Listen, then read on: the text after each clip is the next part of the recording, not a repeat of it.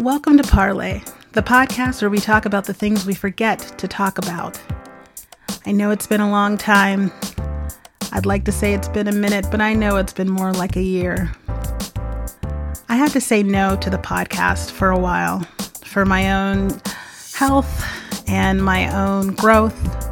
I had to step away for a little while. And since we're in November, I thought we should talk about why it's important to say no. Why is saying no so hard? Why does it bring up a bunch of feelings for us from disappointment to resentment? Even when saying no can set a really great boundary for us to keep us safer from danger. Why can't it be a positive thing? Today I'm going to be joined by three friends who tell us why it's important to say no. So let's get to it. Let's talk about it. Let's parlay.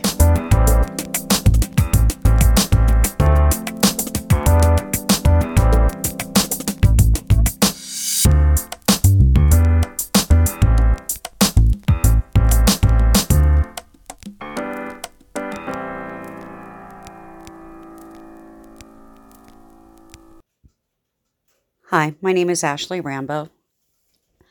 Learning to say no is one of the hardest things I've ever had to do. I had a very fast paced career, uh, very male dominated.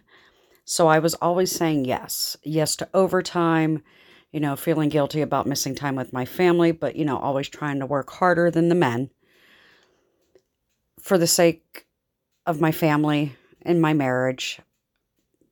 It was pretty rocky when I learn to self care and to take care of my loved ones and learning to say no, somebody else has to do that, was the most liberating thing I've ever experienced. Everybody came to me when they were in trouble or needed something, and I almost relished in the fact that they came to me to help for me to fix it. But it was at the cost of my family and my loved ones. So when I finally started saying no, then I started getting a lot of kickback. A lot of, oh, well, you're just the B word, or, oh, it's because you have female parts, to be politically correct. Um, so now I'm actually less stressed. I'm taking care of my family. Medically, I had to possibly give up my career. I'm still dealing with injuries, but my soul is content. Thank you for your time. Hello, my name's Daniel DeLuca. I'm a friend of um, Verne's. I'm excited to be talking on Parlay today about the word no and how important it is. So, the question is what does the word no mean to me? Um, the first thing I could think of was coming from a very Christian religious background, not denominational. Um, it's definitely sets you up to be a people pleaser. So, no was not something I got to say really to family members or friends, especially people in the church. So, no to me is kind of like taking your own power back. Um, I mean, obviously, I don't want to tell everybody no, but when you don't tell anybody no, then you give your um, power to whoever comes along and wants something from you. And that can definitely lead to a lot of toxic situations. Um, I know I ended up in a few that were incorrect. Um, so when I started saying no, I noticed that I had more time for myself, more respect for myself. I wasn't going to just let somebody's whatever define me, control me. Um, I love my family very much, but you know, when it came to being gay, I had to say no to them. No, I'm not going to accept this. No, I'm not going to let you believe that, well, I mean, I can't change what they believe, but no, I'm not going to accept what they believe about it, X, Y, and Z. Um, it created a lot more positive space in some of my friendships. I wasn't so stressed out. Um, I used to just always say yes, and that would get me into situations I didn't want to do. It lowered my resentment. Um, learning to say no has been extremely helpful in the development of myself and becoming a more um, centered and powerful individual as an adult. And I wish I would have controlled the power of no when I was younger. But now we have it. Um, there was a good book I read once called Boundaries. It was When to Say Yes and How to Say No, was the tagline. And uh, I read that in my early 20s, and that really helped me out. That's it.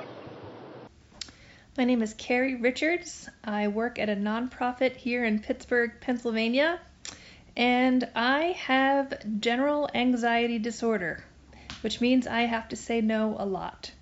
Um, in order to protect myself and know when I'm reached my limit and my anxiety is really starting to overtake things, I have to give certain things up. Uh, one example of that is I was on the board of a nonprofit here in Pittsburgh that I loved very much. I was the board president for two and a half years. And when my term ended, I knew that with COVID and work and all kinds of things that were making me anxious, that I needed to step down as much as I loved it and take some more time for me. So I had to say no. I also found that when I was younger and I had I didn't know I had anxiety disorder, but I would get scared for things. I'd say no a lot. I'd say no to slumber parties, I'd say no to trips. I'd say no to fun things because I thought that I would something would go wrong or I don't know, something would go wrong is the way my anxiety works. And so I said no to a lot of things that were fun. And then when I see myself doing that again, I have to say no to my anxiety. Say, no, I probably shouldn't do that. Something might go wrong. No, anxiety. No, you don't get to have that. So I have to say no to both my anxiety and to things that could trigger my anxiety. It's kind of the same thing in two very different ways, but anyway, I say no a lot to myself, to my brain, and the way that it works like a jerk sometimes. And it makes me less anxious. And that makes me a healthier, happier person. That's all. Now that was interesting, wasn't it? To hear how the power of no worked in their lives. I really want to thank Ashley, Daniel, and Carrie for sharing their no's with us. It's interesting to hear how much it helped them to say no. My mother always tells me that no is a complete sentence. I know it's hard sometimes to not back up no with, well, because, and I just have to, and I'm sorry. But you're allowed to just say no.